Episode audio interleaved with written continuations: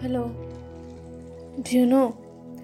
4 out of every 10 individuals has coped with some form or other of depression. A variety of stressors and multiple factors can contribute irrespective of our acknowledging it. It's not just a fad or fashion to call oneself depressed.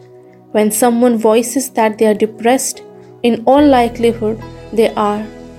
Despite our confusions, our teeming doubts on oneself and on things around us, facing the heat and dealing with it is of great importance.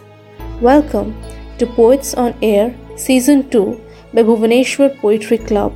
Today's poem takes on every obstacle and states with a perspective of gratitude and learning.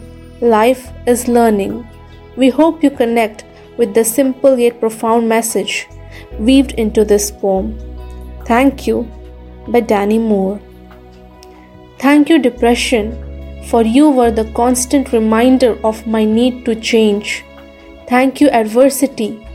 You brought others' judgments and disapproval. You brought bigotry, narrow mindedness, and you brought self serving people to my circumstance. Thank you, loss. Grief and mourning are your gifts. Thank you.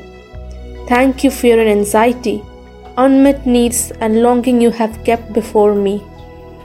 Perhaps these gifts will bring me knowledge and hope.